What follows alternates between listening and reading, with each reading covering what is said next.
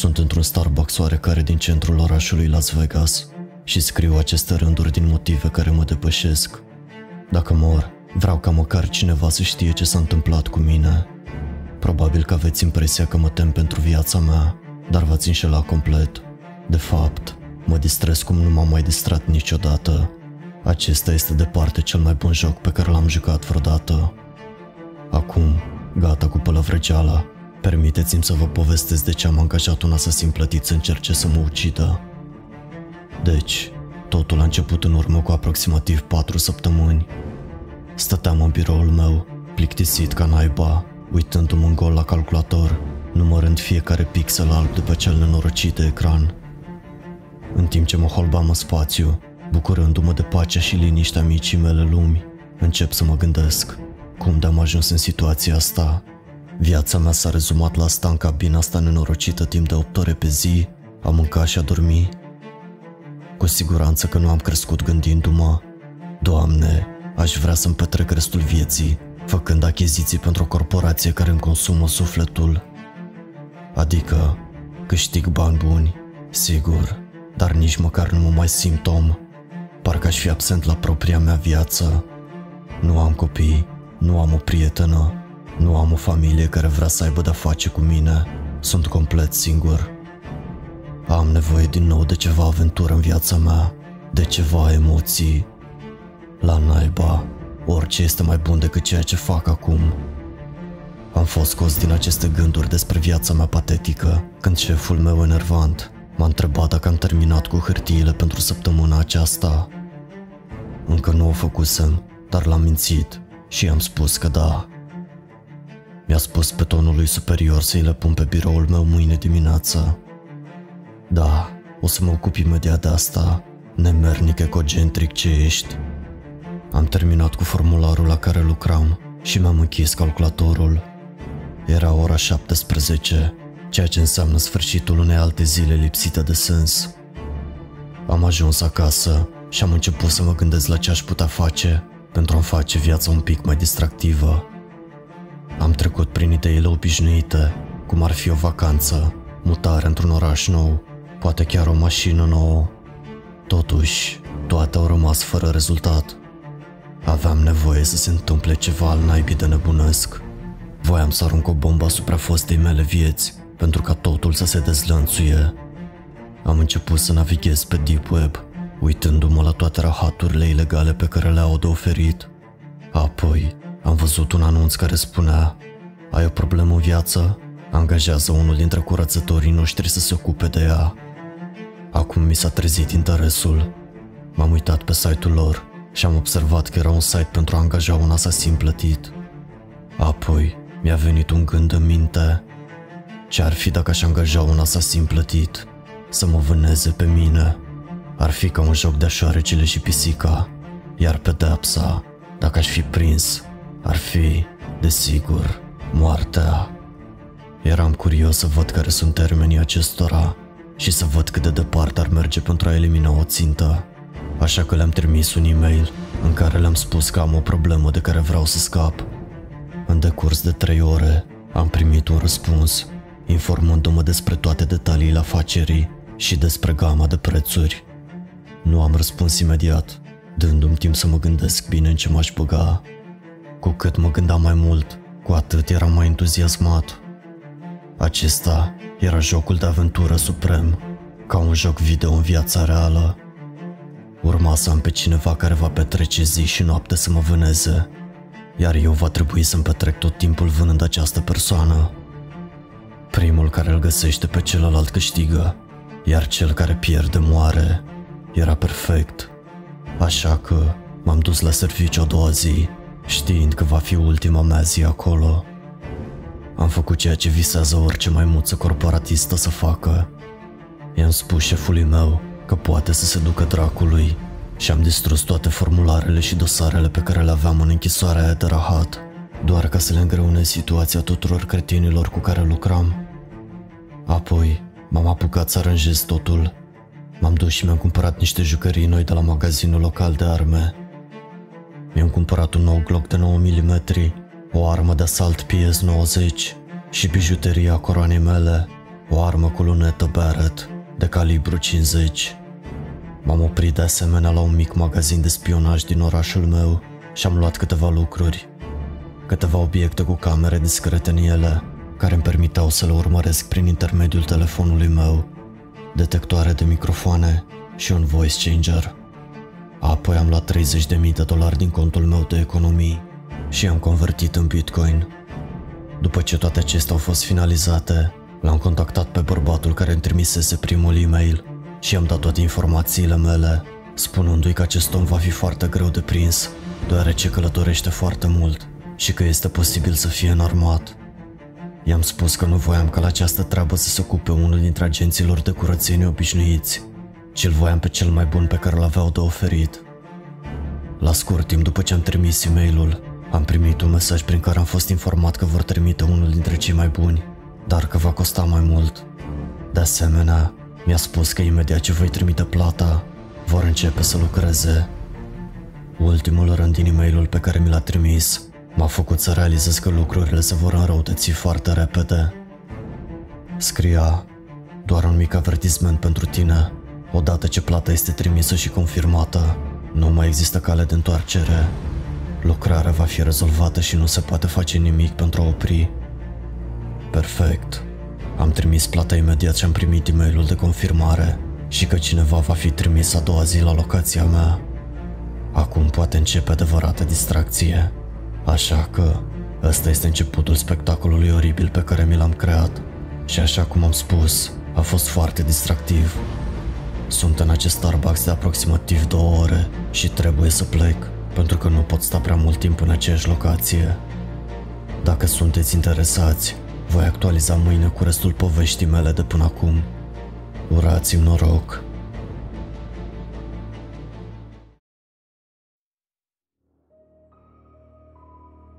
Cum merge treaba, oameni buni?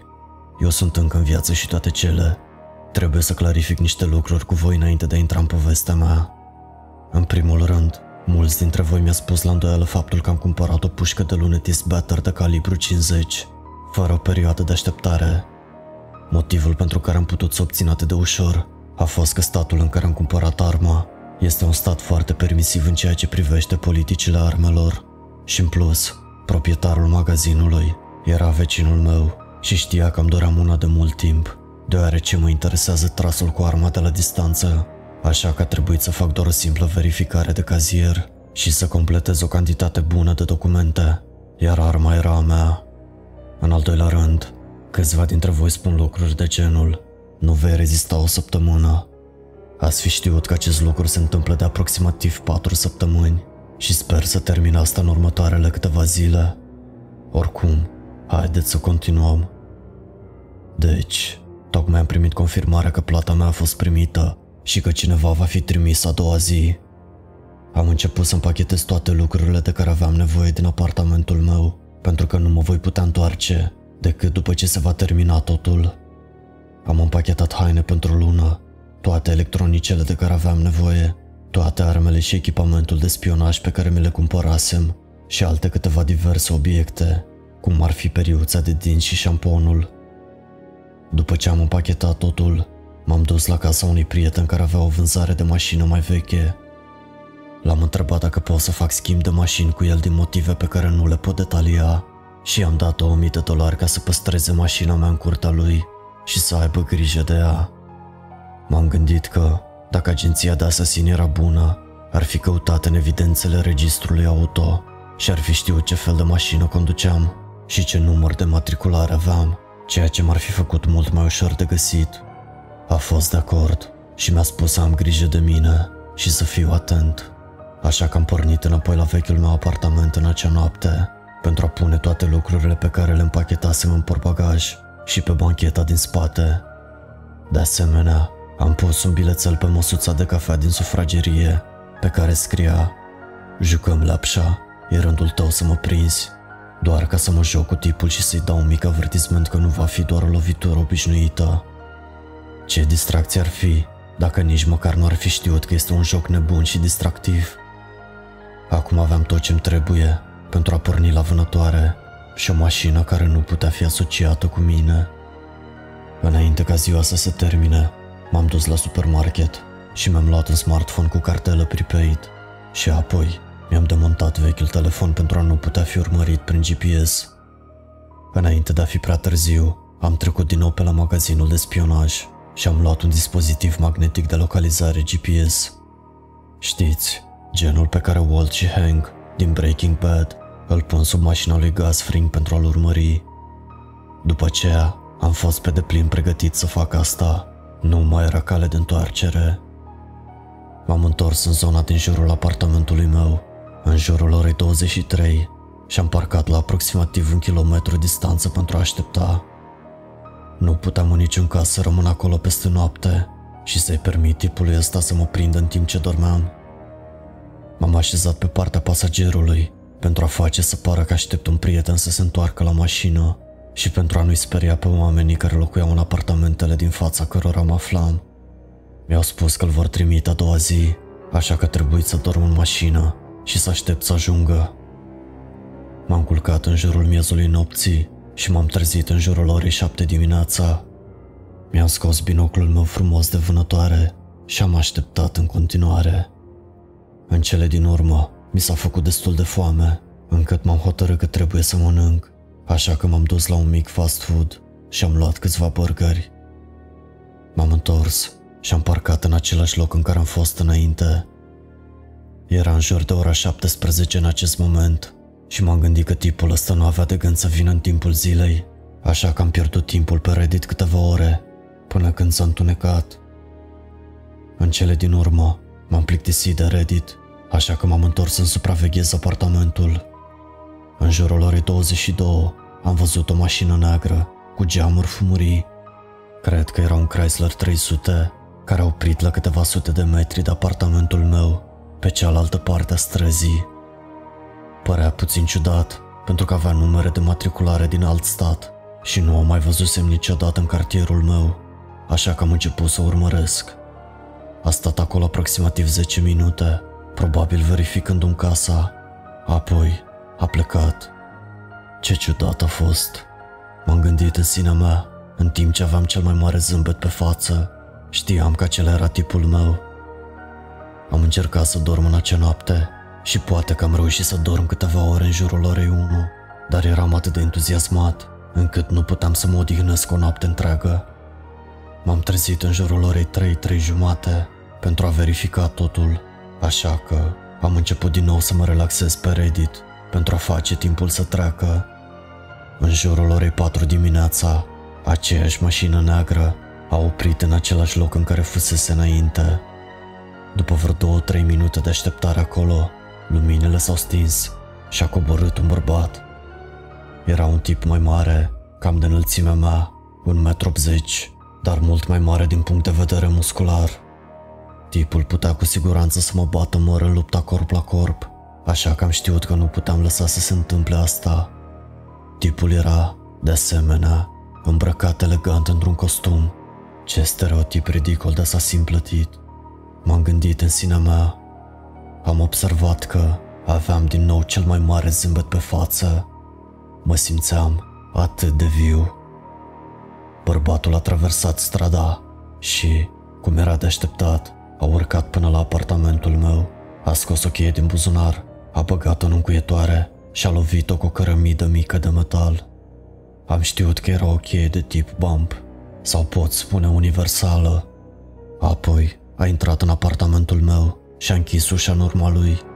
La aproximativ 30 de secunde după ce a făcut acest lucru, am folosit binoclul pentru a identifica plăcuțele de înmatriculare și am notat numărul. După aproximativ 5 minute, a ieșit și a pus ceva în buzunar.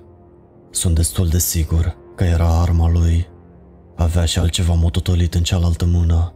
A aruncat un șanț. S-a urcat din nou în mașină și a plecat. Am așteptat aproximativ o oră și m-am dus să văd ce a aruncat. Cu siguranță era biletul pe care l-am lăsat. Am început să râd isteric și am știut că va fi mult mai distractiv decât aș fi putut spera vreodată. M-am întors la mașină pentru a încerca să mai prind câteva ore de somn. Când m-am trezit, soarele era deja răsărit, era în jur de ora 8 dimineața. Am plecat cu mașina spre casa unui alt amic al meu, care lucra la registrul auto, pentru a obține câteva informații de la el. Nu era acolo, așa că m-am dus la locul lui de muncă pentru a-l găsi. După aproximativ 15 minute, când tocmai terminase cu un client, m-am apropiat de ghișeul lui. A fost surprins să mă vadă și m-a salutat cu un Ce faci, omule?" M-am așezat fără să-i spun nimic și am întins bucata de hârtie cu numărul de matriculare. Ce este asta?" M-a întrebat. M-am uitat la el și am spus Nu pun întrebări. Am nevoie de informațiile persoanei care îi aparțin aceste plăcuțe de înmatriculare. Amice, nu pot să-ți dau această informație. Aș putea avea multe probleme. Am scos aproximativ 200 de dolari din portofel. I-am dat și am spus Te rog, amice, este foarte important. Tipul ăsta vrea să mă omoare și am nevoie de aceste informații. Viața mea depinde de tine. Uite 200 de dolari. Știu că tu și soția ta sunteți în criză de bani. S-a uitat la mine cu o privire foarte serioasă și a murmurat în sinea lui La naiba, omule. A luat banii, i-a băgat în buzunar și a început să scrie la calculator. Apoi s-a ridicat de pe scaun și mi-a spus că se va întoarce imediat. Cam un minut mai târziu, s-a întors cu câteva foi de hârtie.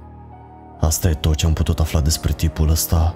M-am uitat din nou la el cu față foarte serioasă și am spus Nu menționa asta nimănui, nici măcar soției tale. Tipul ăsta este foarte periculos și nu vreau să te implici. Și asigură-te că nimeni nu poate afla faptul că ai căutat aceste informații. El s-a uitat înapoi la mine și a spus Ok. În timp ce mă pregăteam să plec, mi-a spus Ai grijă de tine, omule.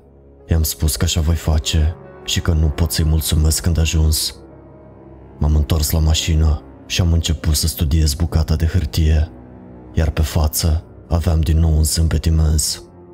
Acum aveam în mână o grămadă de informații despre acest tip. Știam cu cine am de face. Nu voi dezvălui numele bărbatului pentru siguranța mea, dar și a familiei lui, așa că ne vom referi la el doar ca Mike. Mike avea 35 de ani și era înregistrat la o adresă din Arizona. Așa cum credeam, era un Chrysler 300 negru. Acum, că aveam informațiile de care aveam nevoie, era timpul să-mi supraveghez casa un pic mai mult. Când m-am întors, era în jur de ora 13, iar de data aceasta am parcat un pic mai departe. Am mai stat în mașină încă o oră și când s-a făcut ora 14, am văzut același Chrysler negru care a apărut din nou la aproximativ două străzi de casa mea. Mai departe decât data trecută, dar suficient de aproape pentru a putea supraveghea bine locul. Eram la doar un kilometru jumate distanță de el și nici măcar nu știa asta. Momentan, Burger King-ul în care mă aflu e cam gol și sunt aici de ceva vreme. Trebuie să mă întorc la hotel și să încep să plănuiesc niște chestii. O să încerc să postez din nou mâine, când am puțin timp liber, pe la ora 17 sau 18, pe data viitoare.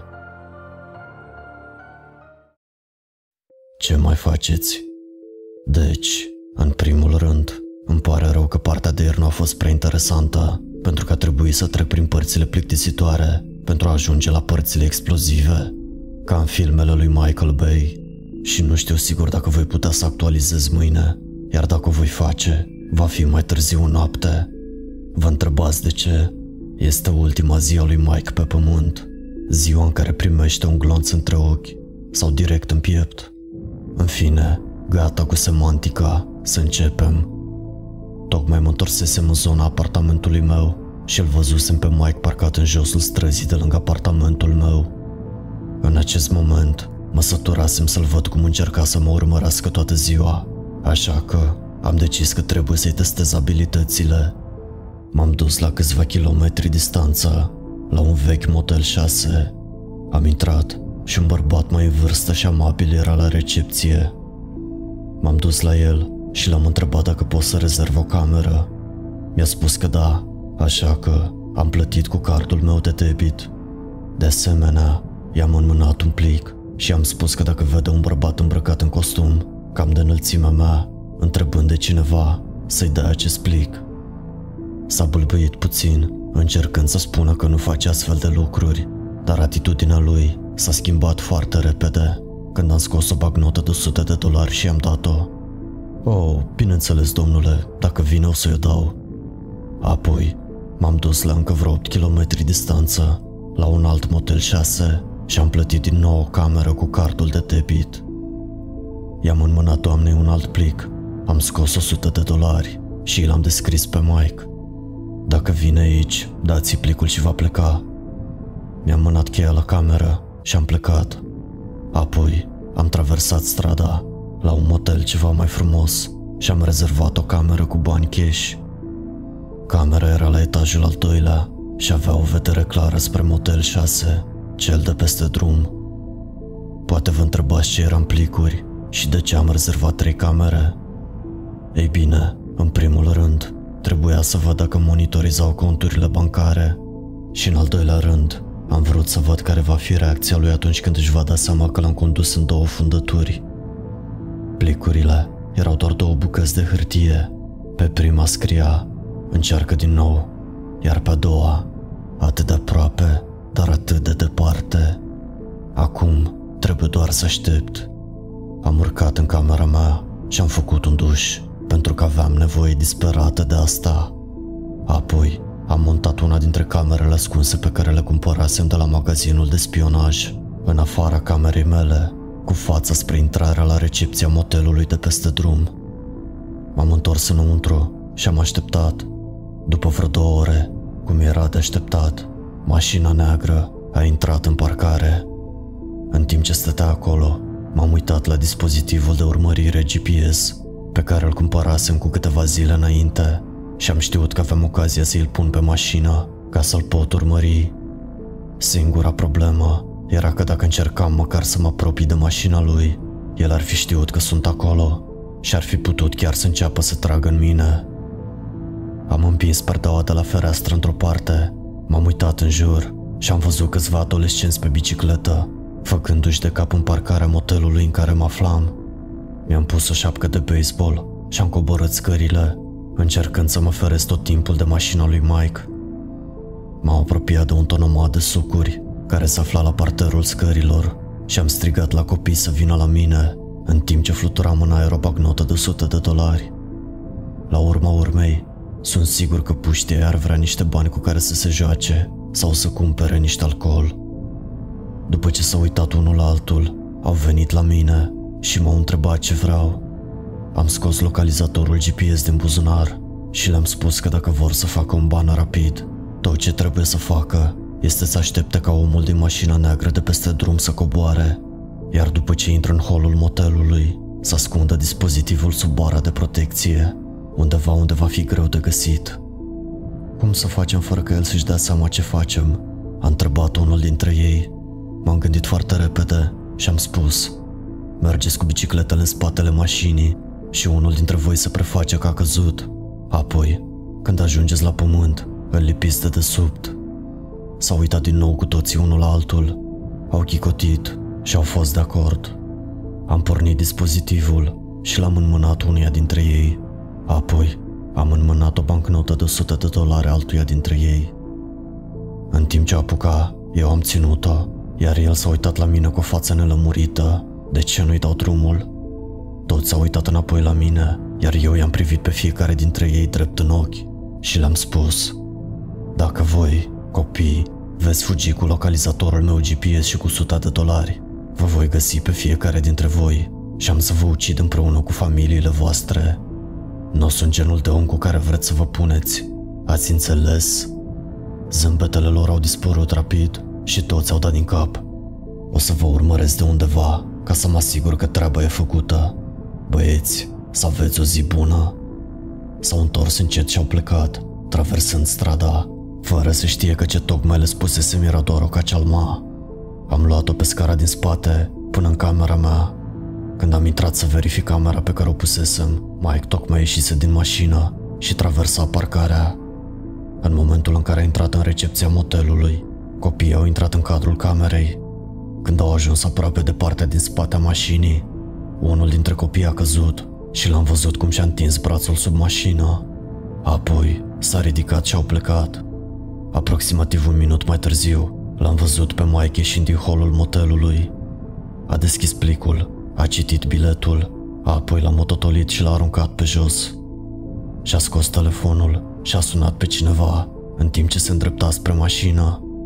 S-a urcat și a plecat după ce și-a pus telefonul înapoi în buzunar.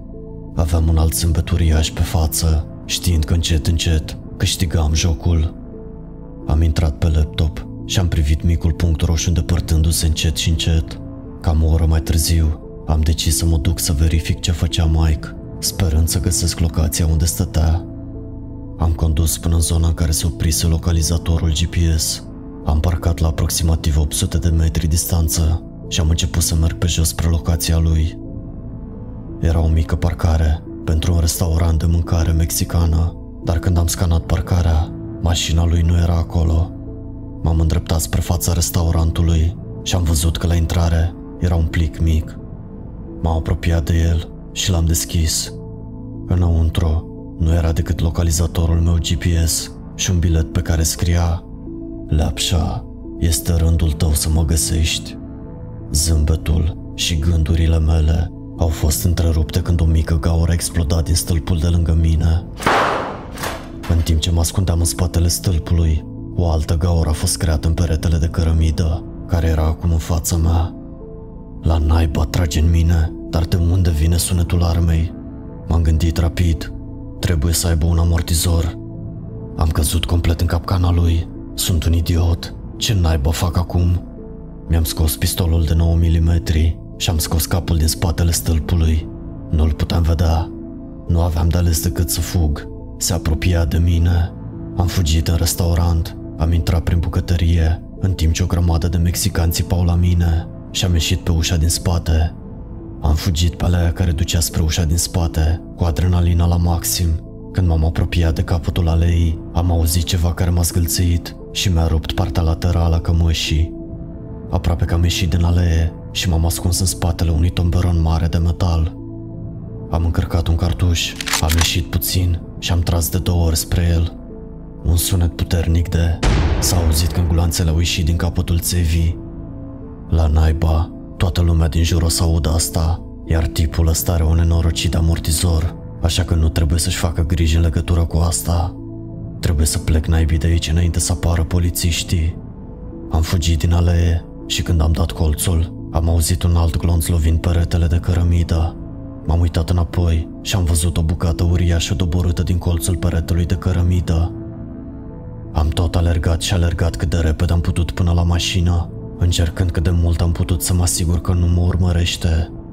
În timp ce mă urcam în mașină și plecam, m-am uitat înapoi și l-am văzut pe Mike alergând după colț, uitându-se în jur și încercând să mă găsească.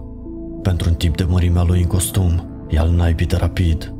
Apoi am prins roșu la semafor, fiind blocat de câteva mașini în jurul meu și încă îl vedeam alergând în direcția mea și încercând să mă caute.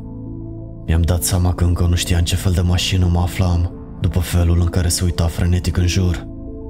Se apropia din ce în ce mai mult, până când, în cele din urmă, a ajuns chiar lângă mine, pe cealaltă parte a străzii. Singurul lucru care se afla între noi era o altă mașină pe banda de stânga. Eram al naibii de isteric în acest moment.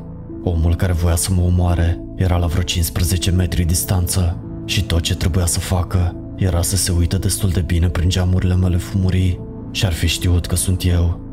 Apoi a continuat să meargă și și-a scos telefonul. În momentul în care a ajuns la colțul străzii, semaforul s-a făcut verde, iar eu am accelerat. De îndată ce am știut că s-a îndepărtat de mine, am început să râd mai tare decât am râs vreodată. Eram atât de aproape de moarte și totuși nu m-am simțit niciodată mai viu. Exact de asta aveam nevoie și deja abia așteptam următoarea noastră întâlnire, numai că data viitoare va fi în condițiile mele. M-am întors în camera mea de motel și am urcat la etaj. M-am așezat pe pat și am început să mă gândesc la ceea ce tocmai se întâmplase și să-mi plănuiesc următoarea mișcare. Am fost un idiot complet, că am căzut în capcana aia. Probabil i-a văzut pe copiii aia cum plantau dispozitivul GPS sau avea un detector ca al meu care putea găsi electronicele plantate. Nu știam care dintre ele, dar aveam câteva informații valoroase. Îmi monitorizau conturile bancare. El are un amortizor și nu se teme să tragă în public. Și din câte am văzut, nu se descurcă deloc rău în meseria lui. Am fost extrem de norocos că am schimbat mașina și nu s-a întâmplat să mă vadă. M-am prăbușit pe pat, epuizat, pe măsură ce adrenalina dispărea. Trecuseră aproximativ 15 minute, în timp ce stăteam întins pe pat, contemplând totul, când am primit un telefon. M-am uitat la telefon și era un număr pe care nu l-am recunoscut de la un prefix 480. Am răspuns. Ei bine, bună ziua, ai plecat atât de repede încât nici măcar nu am apucat să ne jucăm. Cine ești? Am întrebat ca un prost. Știam cine este. Nu o să fac griji în legătură cu cine sunt eu. Pentru tine trebuie să-ți faci griji. Am început să râd. Oh, maica mice, tu ești. Eu nu cred că... De unde știi cum mă cheamă? A răbufnit el. Nu ar trebui să întrerup oamenii în timp ce vorbesc, Mike. Este destul de nepoliticos. După cum spuneam, nu cred că trebuie să-mi fac prea multe griji pentru mine, dar acum este rândul tău, așa că ne vom vedea în curând. Au urmat câteva secunde de tăcere. Se auzea ca și cum ar fi fost într-o mașină. O să ne vedem mai repede decât crezi. Și apoi închis. Nu știu ce a vrut să spună cu asta, dar trebuia să plec naibii din hotelul ăsta și să caut altul. Mi-am notat numărul de pe care m-a sunat, mi-am împachetat toate lucrurile și am plecat de acolo cât de repede am putut. În timp ce plecam, tot ce mă gândeam era cum naiba a făcut rost de numărul meu. Am aruncat telefonul pe geam și am continuat să conduc. În timp ce plecam, i-am văzut mașina lui, intrând în parcarea motelului în care tocmai mă aflam. Cam atât pentru astăzi, trebuie să plec. Barul ăsta la care mă aflu, Tigrul Orb, este plin, dar stau aici de prea mult timp și va trebui să mă întorc la hotel. De asemenea, trebuie să încep să mă pregătesc pentru mâine. Vă mulțumesc pentru că ați citit. Până data viitoare.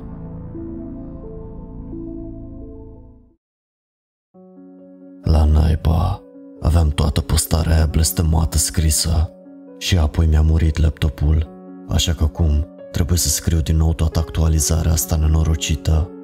Dacă nu ar fi fost pentru tot suportul și mesajele care mă întrebau când va ieși următoarea parte, nici nu m-aș fi deranjat să scriu din nou toate astea, dar cunosc sentimentul de a primi doza zilnică. Și nu am făcut update ieri din cauza unor evenimente, așa că voi lua de la capăt. Oricum, gata cu detaliile nesemnificative. Hai să începem. Am încheiat ultima actualizare, cu mine plecând din parcarea motelului, iar după câteva secunde de la plecarea mea, Maica a apărut.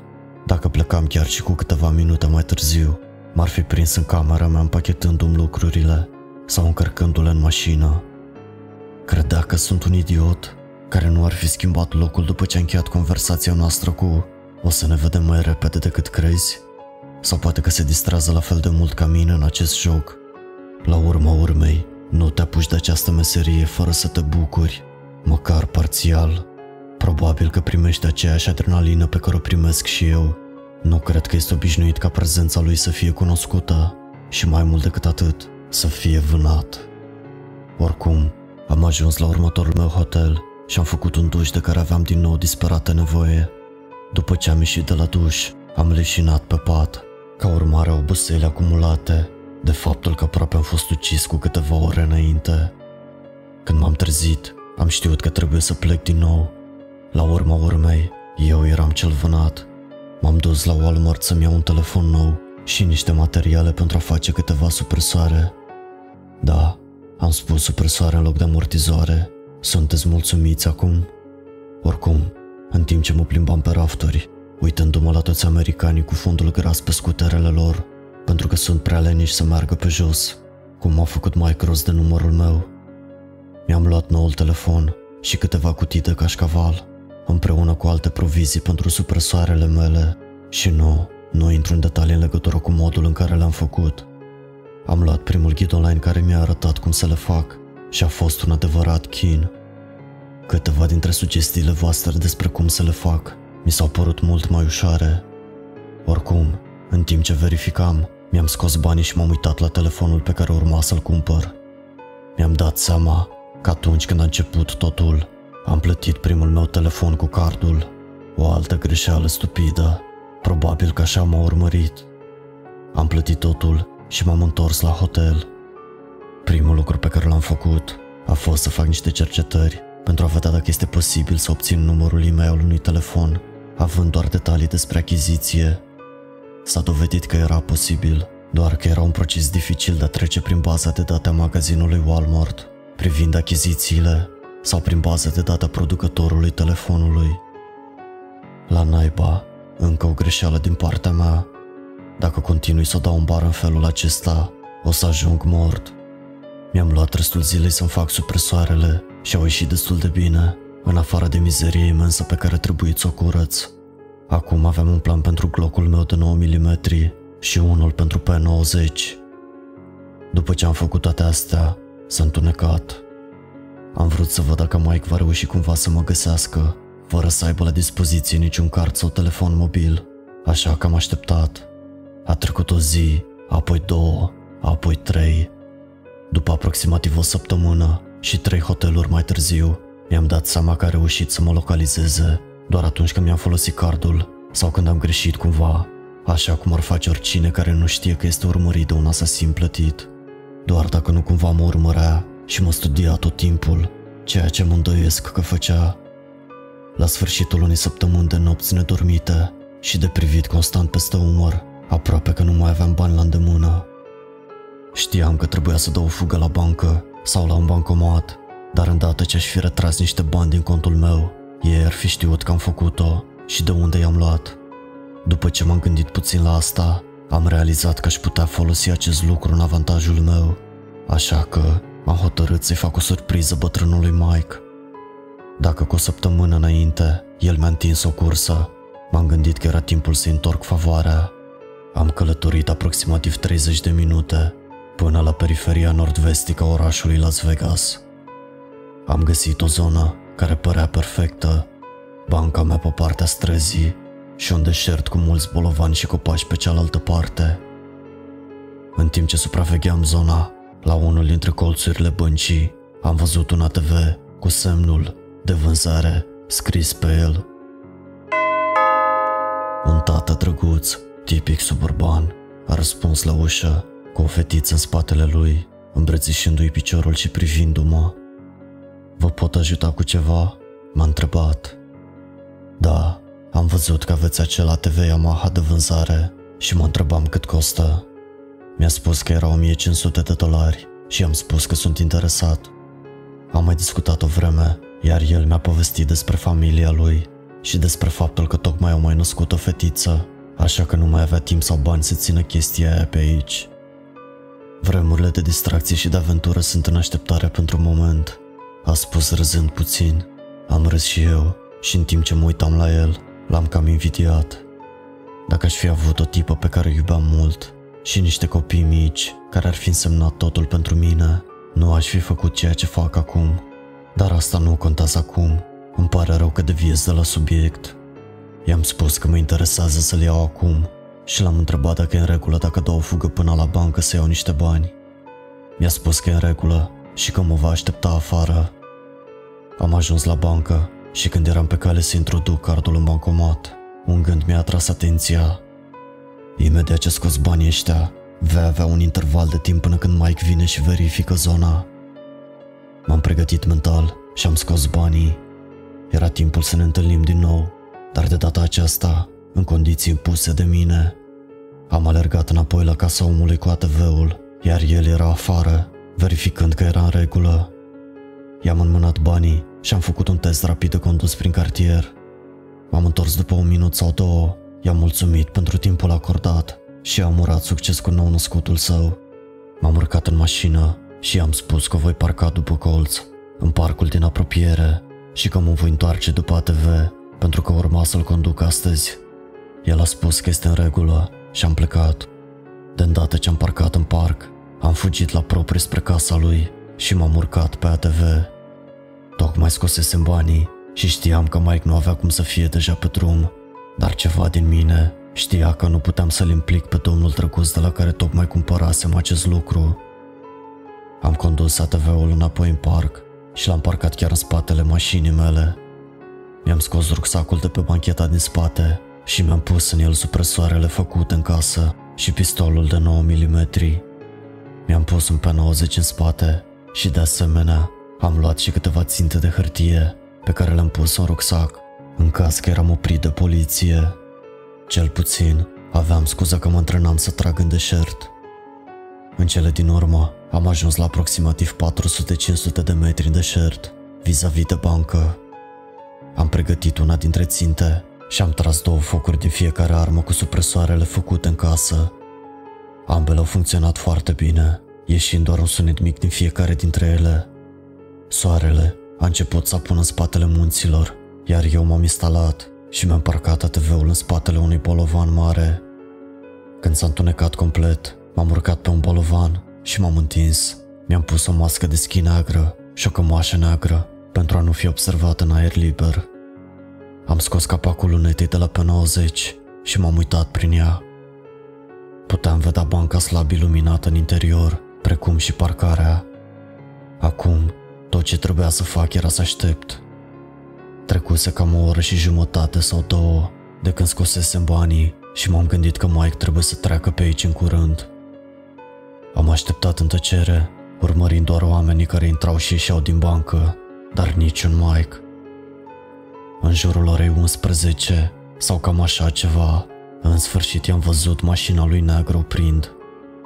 A ocolit banca odată și apoi a parcat în fața ei. Am observat imediat că nu avea plăcuțe de înmatriculare pe mașină, ceea ce mi s-a părut ciudat. A coborât și s-a apropiat de bancomat și avea ceva în mână cu niște fire atașate de el. L-a pus în bancomat și s-a întors cu spatele la mine. Perfect. Mi-am scos siguranța și am tras.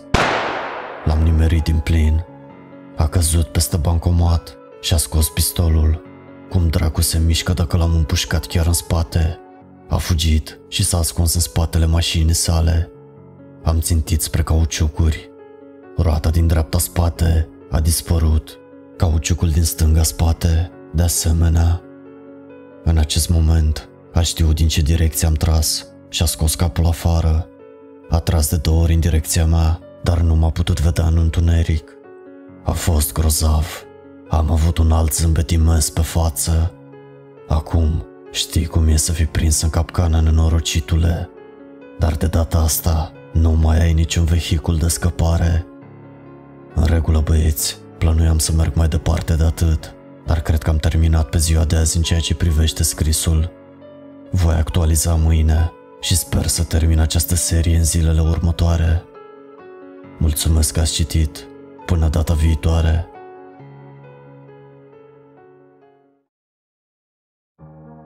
Hei, cum merge treaba? Îmi pare rău că nu am actualizat ieri. Am avut o masivă migrenă nenorocită și nu am putut nici măcar să merg, dar îmi să scriu o actualizare întreagă.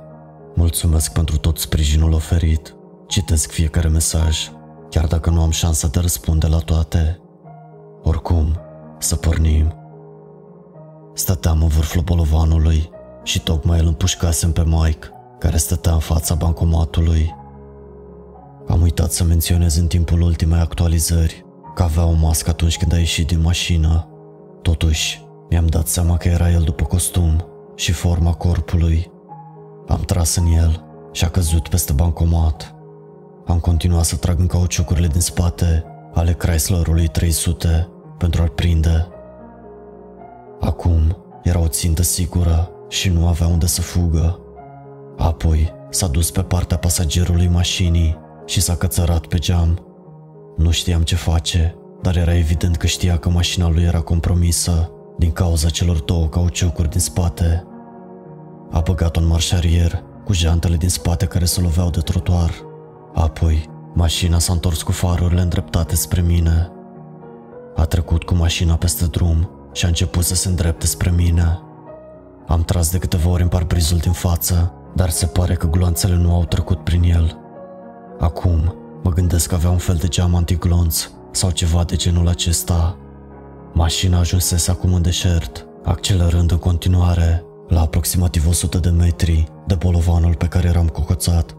Am văzut ușa șoferului deschizându-se și el ieșind. Am tras odată în el, dar l-am ratat. Imediat ce am tras, am sărit de pe bolovan chiar lângă ATV-ul meu, la aproximativ 2 sau 3 secunde după ce am făcut-o. Am auzit o explozie uriașă și am văzut o străfulgerare uriașă de lumină care a învăluit deșertul întunecat.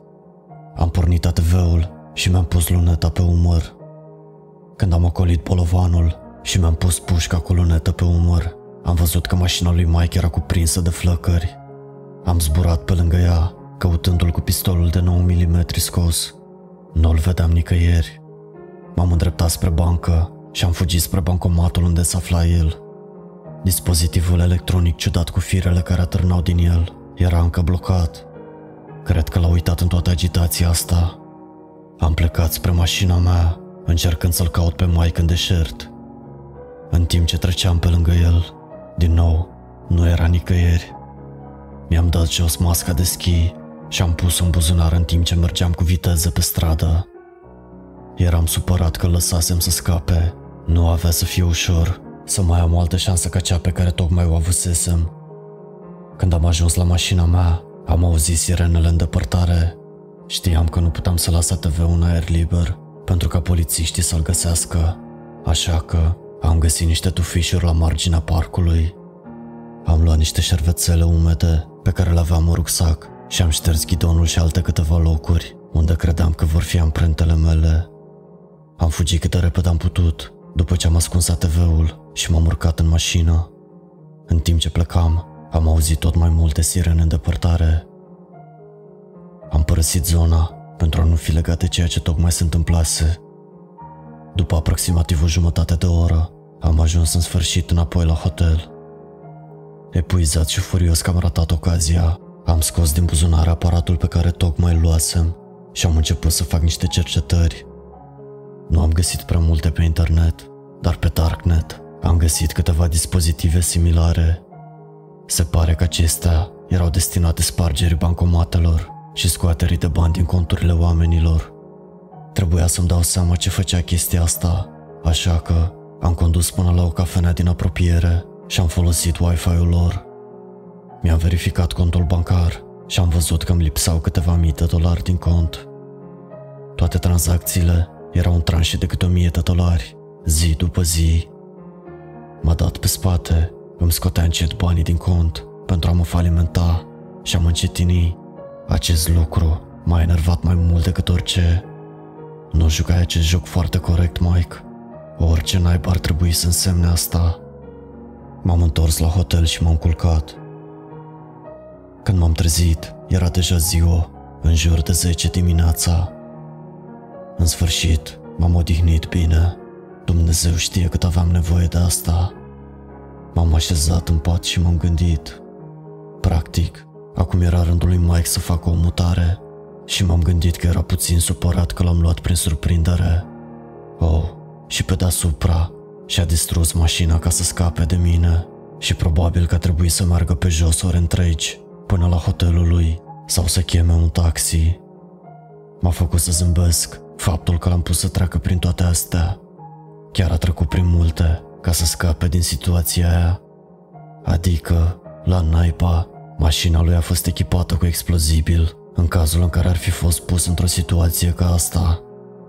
Mi-am dat seama că nu aș fi știut în ce vehicul se află acum, ceea ce mi-ar fi făcut viața mult mai grea. Putea fi în orice vehicul, în orice moment, ceea ce era nasol. Stăteam pe marginea patului și mă gândeam la toate astea când s-a auzit o bătaie în ușă. Adrenalina mea era din nou în creștere. Am auzit cum un card a fost introdus în ușă, iar mânerul ușii a scos un mic zgomot înainte de a se deschide ușa. Mi-am luat glocul, am încărcat un cartuș și m-am aruncat lângă pat. Ușa a fost prinsă de lanțul de deblocare.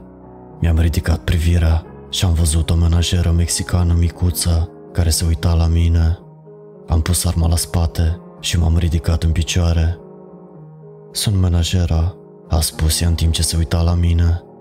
Nu, mulțumesc, reveniți mai târziu, i-am spus. A închis ușa și am auzit-o plecând. Am avut un suspin de ușurare uriaș și am desfăcut cartușul. La naiba, toamna putea fi împușcată. Nu ar fi trebuit să anunțe înainte de a deschide ușa. M-am așezat din nou pe pat și m-am trecut mâinile pe frunte și prin păr. Mi-am dat seama că trupul meu se chinuia cu tot rahatul ăsta. M-am ridicat și am mai făcut un duș. Am rămas în casă în acea noapte și am comandat mâncare la pachet. A doua zi am schimbat motelul și m-am relaxat. Mi-a mai luat câteva zile să mă relaxez și să mă recuperez după tot ce se întâmplase. În cea de-a treia zi, în acest nou hotel, am știut că trebuie să ajung la finalul acestui joc. După câteva ore în care am stat în camera mea, fără să-mi vină vreo idee și stresat ca naiba pentru că nu venea nimic în minte, m-am hotărât să mă duc la striptease și să joc puțin poker, ca să-mi iau gândul de la toate. M-am dus la Flamingo Hotel și am început să mă joc puțin. După câteva ore de joc și după ce am câștigat o sumă frumușică, am decis că era timpul să împachetez și să renunț cât eram în avantaj. Mi-am încasat jetoanele și am ieșit să mă plimb puțin pe stradă. Era atât de aglomerat și plin de polițiști, încât știam că nici măcar Mike nu avea de gând să riște să mă împuște aici. În timp ce mă plimbam, am observat că fântânile de la Pelagio au pornit. Am stat vis-a-vis, admirându-le și mi-am luat gândul de la tot ce se întâmpla pentru o scurtă clipă. Imediat ce mintea mea a fost distrasă de frumusețea jeturilor care dansau unul în jurul celuilalt, am văzut ceva care m-a șocat până în măduva oaselor. Era Mike, care se plimba printr-o mulțime densă de privitori care urmăreau fântânile. Cum este posibil așa ceva? Dintre toți oamenii din orașul ăsta nenorocit, persoana pe care o căutam era chiar în fața mea, așa că am început să mă ascund în urma lui pe partea cealaltă străzii. Mi-am coborât șapca de baseball și am continuat să-l urmăresc, mereu la câțiva metri în spate, ca să nu mă vadă. În cele din urmă, a ajuns la hotelul Aria și a intrat. Am așteptat cam un minut și am intrat. L-am văzut îndreptându-se spre lifturile camerelor. Nu-mi vine să cred, știam unde stătea. A fost o șansă dintr-un milion, dar ceva acolo mi-a oferit această șansă și mi l-a pus chiar în fața mea. M-am dus la recepționerul din hall și i-am spus o poveste de rahat despre cum eu și amicul meu ne-am despărțit și aveam nevoie de numărul camerei lui să verific dacă era acolo. Mi-a cerut numele și prenumele și i le-am dat.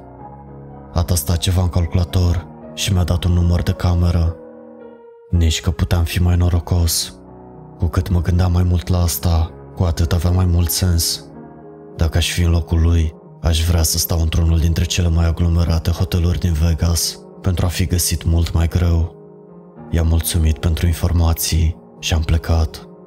M-am întors la mașină și apoi la motelul meu. Am scos unul dintre plicurile mele de rezervă.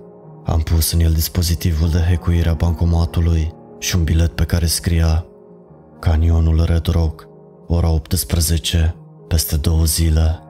De pe strada Scenic Loop, virează la dreapta când ajungi la muntele White Rock. Continuă să conduci până când drumul se transformă în pământ și mergi mai departe. Vei vedea o mașină mai veche, parcată pe marginea drumului. Te voi aștepta. Am fugit înapoi la hotelul Aria, cu plicul și numărul camerei în mână. Am urcat cu liftul până la camera lui. Am scris Mike pe fața plicului și am scos niște bandă adezivă pe care o aveam. Am lipit două bucăți pe plic și l-am lipit de ușa lui cât de repede am putut, fără să fac zgomot. Să sperăm că nu-l va la nimeni. Aceasta era singura mea șansă de a termina în sfârșit toate astea. Am fugit înapoi la etajul cazinoului și am ajuns la mașina mea. De îndată ce m-am întors în camera mea, am început să mă pregătesc. Mi-am scos pistolul de calibru 50 și am început să-l curăț. Nu puteam să o dau în bară ca data trecută. Am început să montez arma la loc și iată că zâmbătul la mare mi-a revenit pe față. În regulă, băieți, acesta este aproape sfârșitul și vor mai fi una sau două părți în această serie. Încă o dată, îmi pare rău că nu am actualizat mai devreme și cu siguranță voi actualiza mâine. Aveți cuvântul meu. Încă o dată, mulțumesc că ați citit și până data viitoare.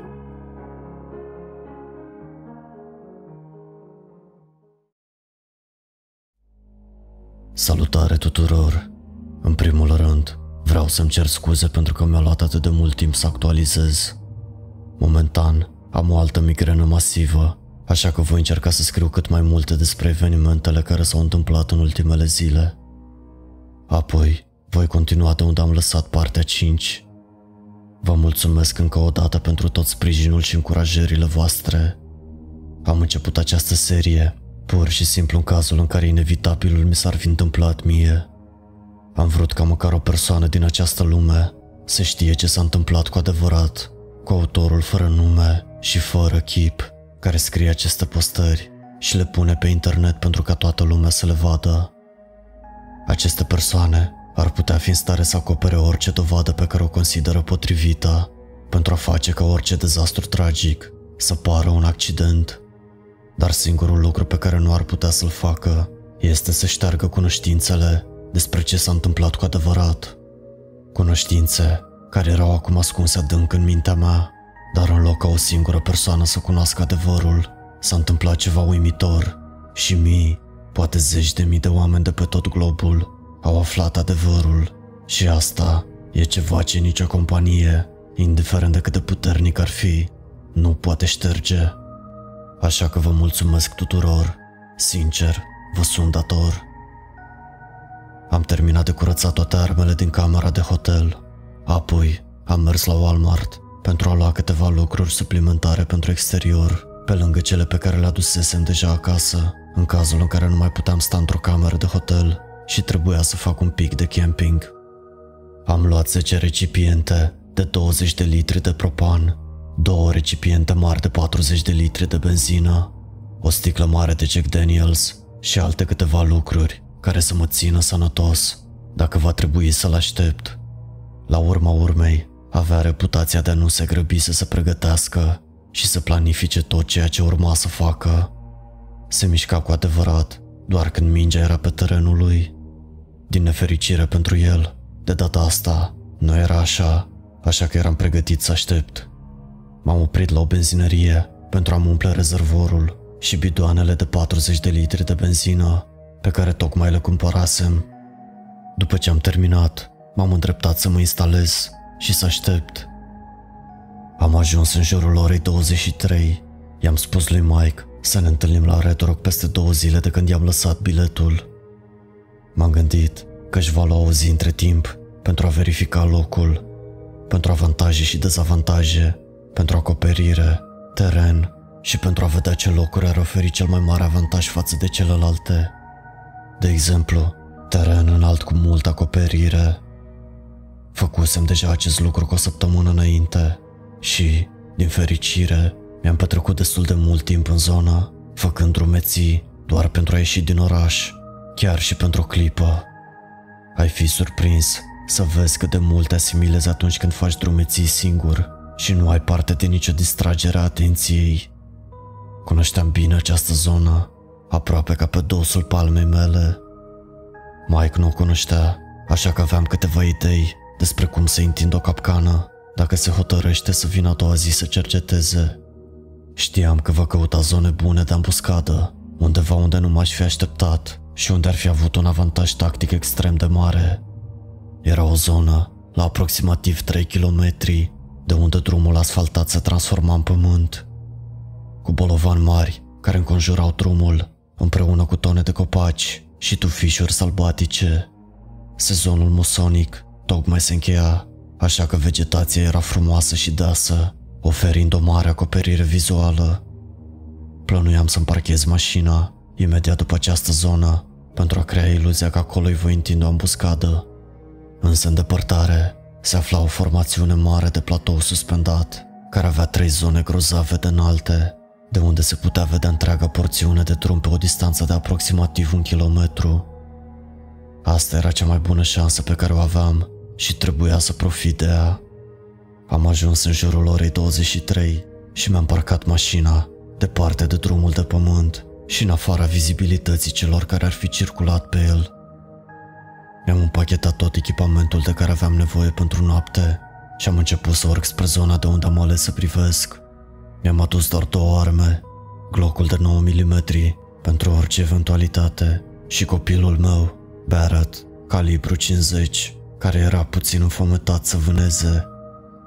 În cele din urmă, am urcat pe platou și am pregătit pușca pentru a putea urmări bine traficul care se apropie. Era în jur de miezul nopții în acest moment și m-am gândit să mă relaxez puțin cu niște jack și niște mâncăruri de rahat ușor de gătit.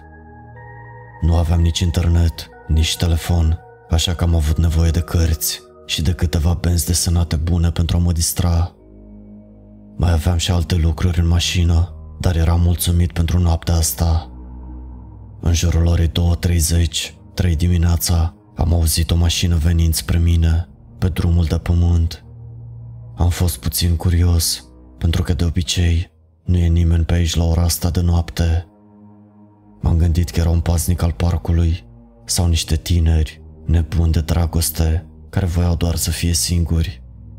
Nu mi-am făcut griji pentru niciuna dintre ele, deoarece ascunsesem foarte bine mașina și nu aveam niciun aparat electronic sau alte lucruri care ar fi putut alerta oamenii să se uite în direcția mea. Am urmărit cum mașina se apropia din ce în ce mai mult de zona în care intenționam să las mașina pentru ca Mike să o vadă. O Toyota RAV4 albastră. Avea autocolante de închiriere pe părțile laterale ale geamurilor, ceea ce m-a făcut să cred că era vorba de niște turiști care se bucurau de deșert noaptea. Dar când am început să mă gândesc la asta, cineva care nu cunoaște zona, mai ales când călătorește noaptea, nici măcar nu ar părăsi ruta panoramică, dar rămite să ajungă la un traseu oarecum în mijlocul deșertului. Mi-am dat seama că Mike probabil a trebuit să închirieze o mașină, pentru că eu i-am distrus-o pe lui. Am așteptat un minut. Cineva a ieșit din mașină și, la naiba, era Mike. Avea o vestă antiglonț pe el, împreună cu o armă uriașă de asalt. Arăta ca un AR-15 și mai mult, ca ceva cu care Rambo ar fi secerat oamenii în pădurea tropicală. Am așteptat să lase garda jos, să se uită puțin în jur și apoi am tras. Am ratat cu puțin, la naiba, cât de prost am putut fi. Nu am resetat luneta după ce am curățat arma. Detaliile naibii, omule. Așa că m-am dus la un alt punct de sprijin și am resetat luneta. Apoi am mai adăugat câteva lucruri în ecuație, cum ar fi distanța și unghiul și totul era pregătit. Mike era în spatele unui polovan care îmi bloca vederea din locul unde am tras prima dată în el, dar acest nou punct de sprijin era chiar în lateral. S-a mișcat încet până când a intrat în ținta mea și mi-a oferit posibilitatea de a încerca o nouă împușcătură. La naiba, arma asta sună minunat. Glonțul a coborât pe parcursul distanței un pic mai mult decât am anticipat așa că l-am nimerit în genunchi. I-a zburat nenorocitul de picior complet de pe corp de la genunchi în jos. Am coborât până la el, iar el se uita la mine cu o privire șocată, de genul, cum naiba ai reușit să mă lovești în picior? I-am pus un garou pe picior, dar bineînțeles, l-am căutat mai întâi de arme. Avea încă pistolul de 9 mm cu amortizor, cu care a tras prima dată în mine. Apoi, l-am injectat cu un stilou cu epinefrină pe care îl aveam mereu întrusă de prim ajutor, ca să-l mai țin în viață puțin. Un pic crud, da, dar nu am vrut să se termine încă. Aveam alte lucruri pe care voiam să le vadă. L-am târât până la mașina lui și l-am așezat pe scaunul din față ca să-l pot privi. M-am dus la el cu sticla de Jack și l-am întrebat dacă vrea să bea pentru ultima oară.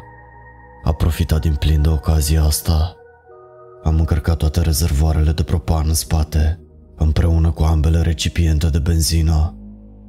Am condus aproximativ 45 de minute, în care el abia era treaz, dar încă pe deplin conștient și bucurându-se cu adevărat de Jack. Am urcat un pic pe autostradă, spre muntele Charleston, și am ajuns la un drum drept, cu o curbă bruscă la sfârșit, cu nimic altceva decât o balustradă de protecție, între drum și o cădere de aproximativ 1300 de metri. Am găsit o piatră de dimensiuni bune pe marginea drumului și am început să torn benzină peste tot în interiorul vehiculului. Tot ce a făcut Mike a fost să închidă ochii și să aștepte. Când am terminat și eram pe punctul de a lansa mașina, m-am apropiat de ușă și am pus o întrebare simplă. Vrei să se termine rapid sau lung și oribil? M-a privit cu un zâmbet și a ridicat sticla aproape goală de Jack Daniels. Rapid, dar lasă-mă să termin asta mai întâi. A dat pe gât restul sticlei și a spus ceva ce nu voi uita niciodată.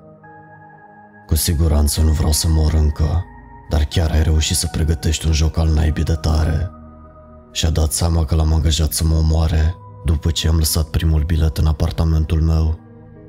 A privit înainte prin parbriz spre cer și a spus Fă-o repede și curat, aprinde chestia asta nenorocită și pleacă naibii din zona. Până la sfârșit, a fost un adversar al naibii de bun.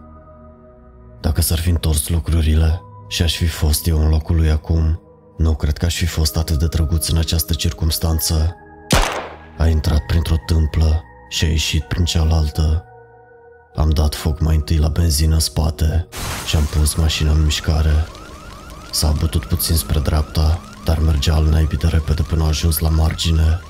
Am mers pe jos cam 5 sau 6 minute, înainte ca rezervoarele de propan să explodeze. Se pare că pot să reziste destul de bine la foc. Au explodat unul după altul, iar ultimele 4 sau 5 au explodat toate deodată.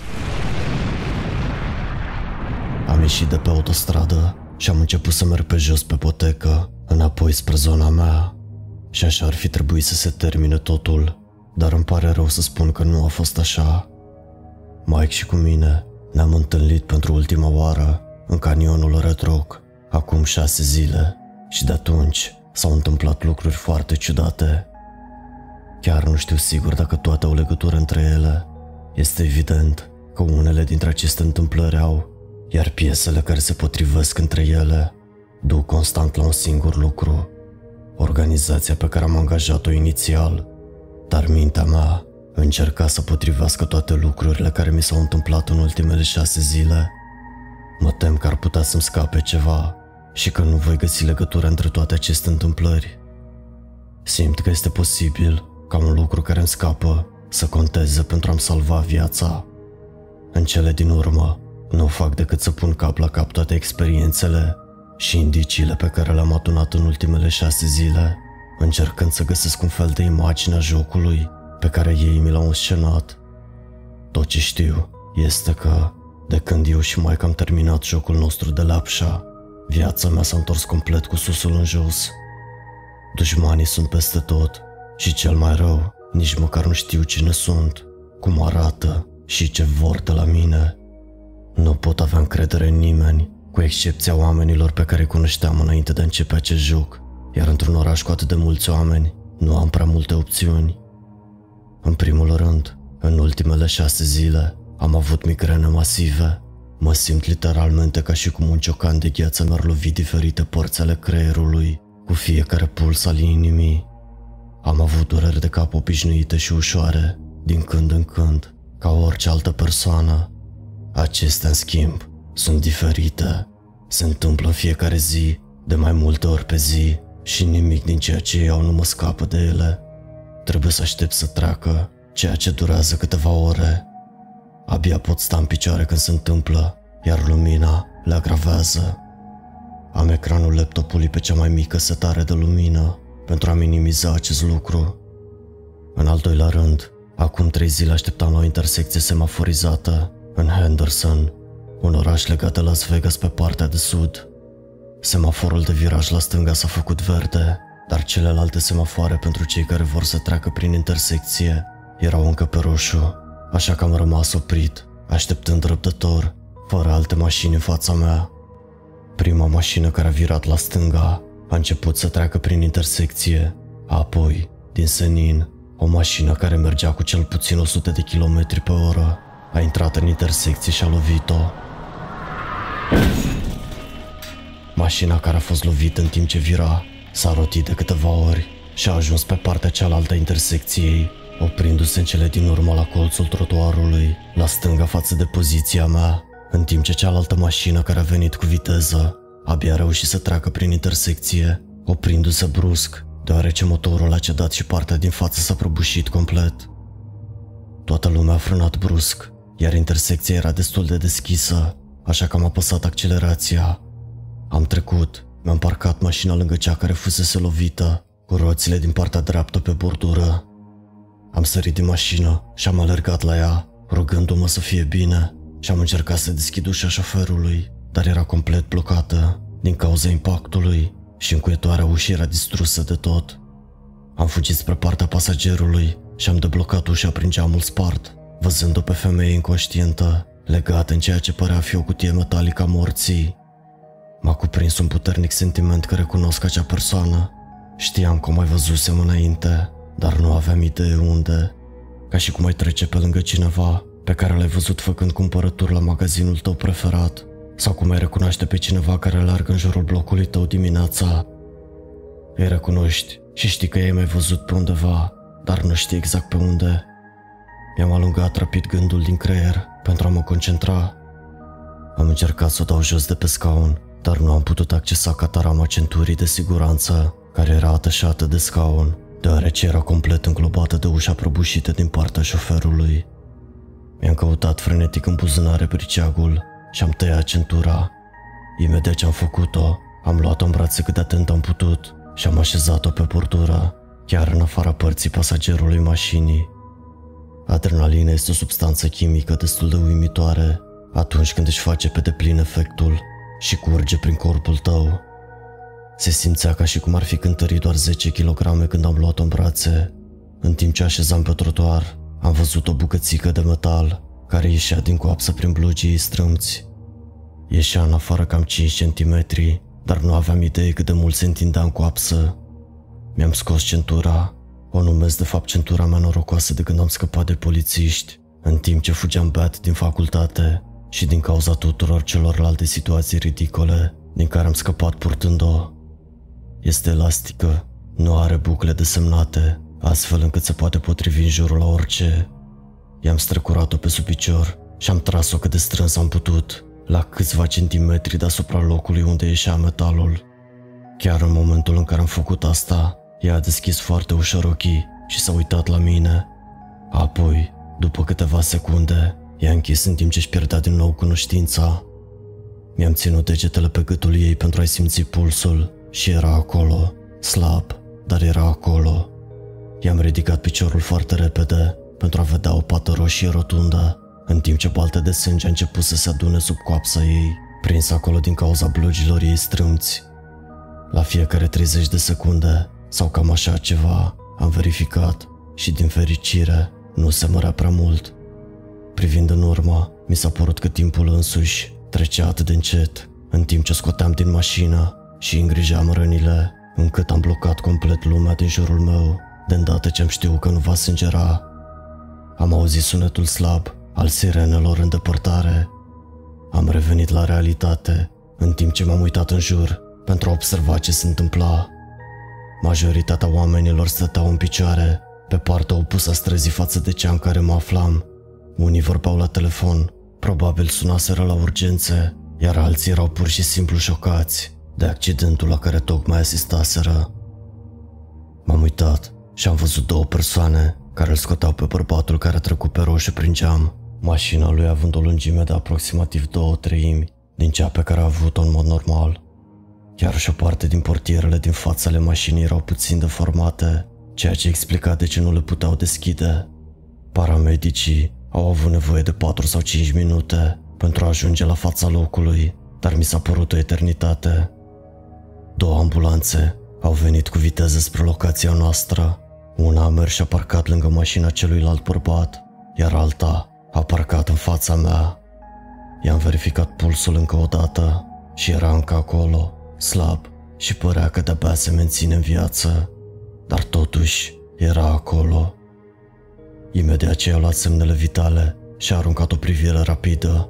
Paramedicul mi-a cerut un scurt rezumat la ce s-a întâmplat. I-am explicat și am întrebat dacă va supraviețui și dacă va fi bine.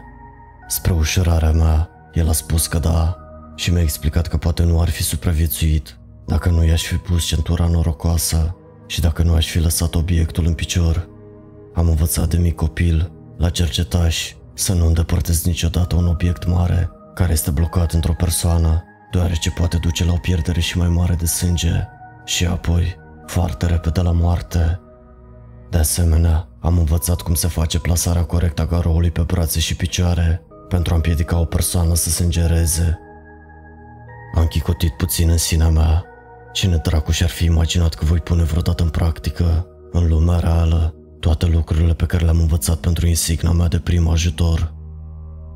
M-a întrebat dacă vreau centura înapoi, iar eu i-am spus că nu și să atașeze un bilet la ea în care se explice că acum este centura ei norocoasă și că i-a salvat viața. Am râs pentru o secundă scurtă, în timp ce el a fost de acord și când m-am întors, un ofițer de poliție s-a apropiat de mine. Nu sunt fan prea mare al polițiștilor, dar m-am gândit că nu sunt în niciun fel de probleme, deoarece tocmai ajutasem la salvarea victimei accidentului. M-a întrebat dacă pot da o declarație cu privire la cele întâmplate, iar eu am fost de acord. S-a întors și m-a rugat să-l urmez până la mașina lui, iar eu l-am văzut pe celălalt bărbat, așezat pe targă, pe care ceilalți paramedici o scoseseră, țipând și vorbind aiurea și comportându-se ca orice persoană în stare de ebrietate, după ce a provocat un accident atât de grav. M-am tot uitat la el și mi s-a părut și el familiar. Nu l-am recunoscut la fel de bine ca pe femeia pe care o ajutasem, dar cu siguranță îl mai văzusem înainte. L-am auzit strigând, în stare de ebrietate, către paramedici. Frânele nu s-au oprit, apăsând pedala nu a făcut nimic și nu am putut opri. Am continuat până la mașina de poliție și am dat declarația mea. În timp ce terminam, un alt polițist a venit lângă el chicotind și a spus Alcoolemia tipului e 021, conform alcool testului. De asemenea, am găsit o cutie de bere pe jumătate goală pe ușa pasagerului, dar e atât de beat încât probabil că a apăsat pedala de accelerație. Ofițerul care mi-a luat declarația a dat din cap, iar celălalt polițist s-a întors la locul faptei, deoarece tocmai sosiseră camioanele de remorcare. Ofițerul care mi-a luat declarația s-a întors și a pus caietul și pixul pe scaunul mașinii de poliție. Am terminat aici, a spus pe un ton serios, iar eu m-am întors să plec. Am făcut câțiva pași și l-am auzit spunând Oh, apropo, am auzit că ai salvat viața acelei femei, încetinând hemoragia, până când am ajuns aici. M-am întors și am spus Nu cred că am salvat-o în vreun fel, am încercat doar să-i dau cât mai mult timp până la sosirea paramedicilor. M-am întors și am început să mă îndepărtez și l-am auzit spunând cu o voce liniștită și gravă. Hmm, se pare că ai făcut opusul pentru celălalt tip care a zburat de pe trecătoarea muntelui Charleston acum câteva nopți. Un loc perfect pentru a se prăbuși. Trebuie să fi fost o prăbușire de cel puțin o mie de metri sau mai mult. M-am oprit brusc, tot sângele din fața mea a fugit și a fost înlocuit cu o substanță care părea mai rece decât nitrogenul lichid. Am înghețat acolo, fără să mă întorc cu fața la el. Pardon? Am întrebat, fără ca sufletul meu să vrea să-i audă răspunsul, pentru că știam că eram complet distrus. Oh, nimic. Ai salvat o viață și ai pus capăt alteia. Cred că Dumnezeu ar numi asta egalitate. Nu crezi? A spus, vocea lui deveni din ce în ce mai veselă, după ce fiecare silabă ieșea din gură, ca un vânător mândru care știe prada încolțită fără nicio cale de scăpare. Simțindu-mă ca și cum aș fi înghețat într-un bloc de gheață, neavând încotro să mă îndrept, i-am răspuns. Nu prea pot spune. Dumnezeu nu mi-a zis nimic încă, dar te voi anunța când o va face. În timp ce vorbeam, mă simțeam literalmente ca un om mort care încă merge, ca și cum acest bărbat din spatele meu îmi lua toată energia sufletului în timp ce mă privea fix. A început să râdă. Ei bine, cine știe, S-ar putea să ai această șansă mai devreme decât crezi, a spus el, iar apoi vocea lui a revenit brusc la întunericul monoton profund de dinainte. Dar cine sunt eu să spun asta? L-am auzit întorcându-se. Am rămas încremenit acolo, până când am auzit ușa mașinii închizându-se, făcând ca lumea obișnuită să revină, în timp ce o întorceam încet spre mașina mea. Și, după ce s-a întâmplat asta, laptopul pe care îl foloseam pentru a cataloga tot ce am făcut până acum, pentru a verifica conturile bancare, pentru a mă uita la cam toate informațiile de care aveam nevoie pentru a fi în avantaj. A început să se comporte ciudat acum o săptămână. Închiderea aleatorie a filelor de internet sau închiderea aleatorie a laptopului. Când eu eram în mijlocul scrierii unui update la această poveste și ultima picătură a fost bara de comenzi care a apărut singură și a scris Vă urmărim, suntem peste tot, fără ca eu să-mi ating computerul. Acum îl controlau în totalitate, făcând laptopul inutil pentru mine, așa că trebuie să-mi iau unul nou. Ei bine băieți, uitându-mă înapoi la ceea ce tocmai am scris, este un întreg prolog nenorocit despre ce se întâmplă după jocul inițial. Voi actualiza dacă voi continua de aici, dar nu vă bazați pe update-uri în fiecare zi sau la două zile, așa cum am făcut până acum. Mulțumesc tuturor că ați citit și scuze dacă sunt greșeli de scriere. A trebuit să scriu toate astea foarte repede, pentru că se pare că își fac apariția în câteva ore, peste tot pe unde umblu. Pe mai târziu, a fost distractiv și sper că v-ați bucurat.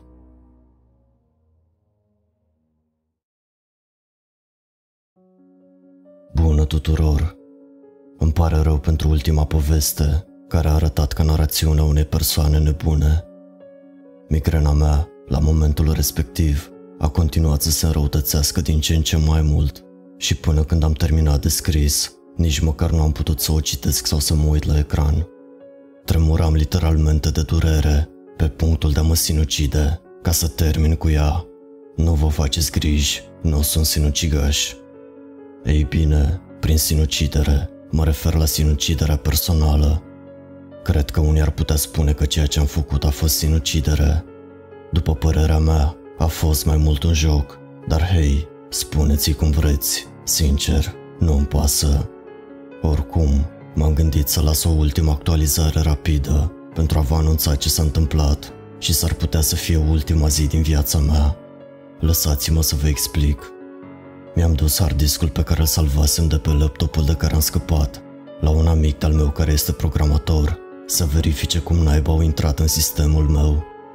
Am vrut să-l păstrez pentru că aveam niște chestii pe care mi le doream de pe el și care aveau valoare sentimentală și nu voiam să caut din nou toate melodiile și filmele pe care le descărcasem.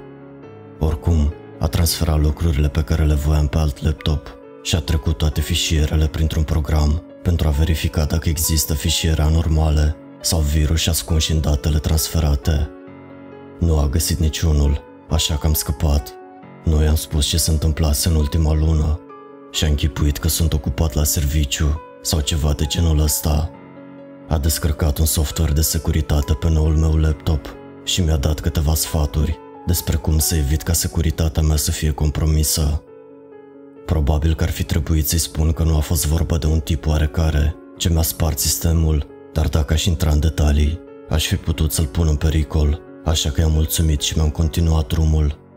În timp ce mă întorceam la hotel și mă duceam în cameră, am văzut un bărbat în costum care stătea peste drum, uitându-se la mine, pur și simplu. Am intrat înăuntru speriat și m-am uitat pe fereastră la fiecare două minute să văd dacă mai era acolo. După alte câteva verificări, în care el se uita în continuare la mine, a vorbit la telefon și în cele din urmă a plecat. La scurt timp după aceea, m-am dus la un hotel, făcând întoarceri nu și uitându-mă înapoi pentru a mă asigura că nu sunt urmărit. M-am cazat și m-am dus în camera mea pentru a o verifica. Mi-am luat detectorul de microfoane și am făcut un tur al camerei. Din fericire, nu am găsit nimic. Când am ieșit afară să-mi scot bagajele din geantă, am simțit că sunt urmărit din nou. M-am uitat în jur, crezând că sunt doar paranoic și, la naiba, era din nou un alt tip în costum care mă privea. Ce doamne iartă-mă, câți tip mă supravegheau de data asta și de ce nu m-au omorât deja? Ei bine, voi afla în curând. M-am dus în camera mea și am început să mă gândesc la tot ce se întâmplase de când l-am ucis pe Mike. Am început să mă gândesc la accidentul de mașină la care am fost martor și la oamenii pe care i-am văzut în el. După ce m-am gândit ori în șir la fata din mașină care fusese lovită, chiar o cunoșteam. Lucra într-o altă filială a companiei la care lucram eu. Nu era în clădirea mea și nici măcar nu știam dacă lucra în același oraș, deoarece compania mea se afla în mai multe state diferite, dar eram sigur că am văzut-o în biroul meu, lăsându-i hârtii șefului meu. Dar de ce ea? A fost o întâmplare. Și apoi m-am gândit la polițistul de după. Nu era nimeni prin preajmă când l-am ucis pe Mike. Nu a fost niciun reportaj la știri despre asta. Am purtat mănuși ca să nu există amprente și am dat foc la toată mașina. Ce naiba se întâmplase? La naiba? Chiar nu știam și oricum eram ca și mort. M-am dus la calculator și l-am deschis ca să caut un bar bun unde să mă îmbăt stravăn. O altă fereastră s-a deschis pe ecran și scria Trebuie să vorbim, Sunset Park, mâine la șapte seara, du-te la colțul de sud-est, vino singur, dacă scoți ceva, vei fi împușcat, nu fi prost. La naiba, oricum știu unde mă aflu, oriunde m-aș duce, au oameni peste tot și sunt dispuși să facă orice ca să mă găsească. Poate că nu m-au omorât încă, pentru că vor un loc privat unde să le fie ușor să o facă și să scape de cadavrul meu. Nu mai pot fugi, nu mai vreau să fug. M-am distrat de minune, dar acum nu mai este distractiv. Ei bine, o să văd ce vor, dar înainte o să mă duc să mă îmbăt și să mă distrez. Pe mai târziu, băieți, și în cuvintele celebrului Ron Burgundy, Păstrați-vă eleganță întunecaților.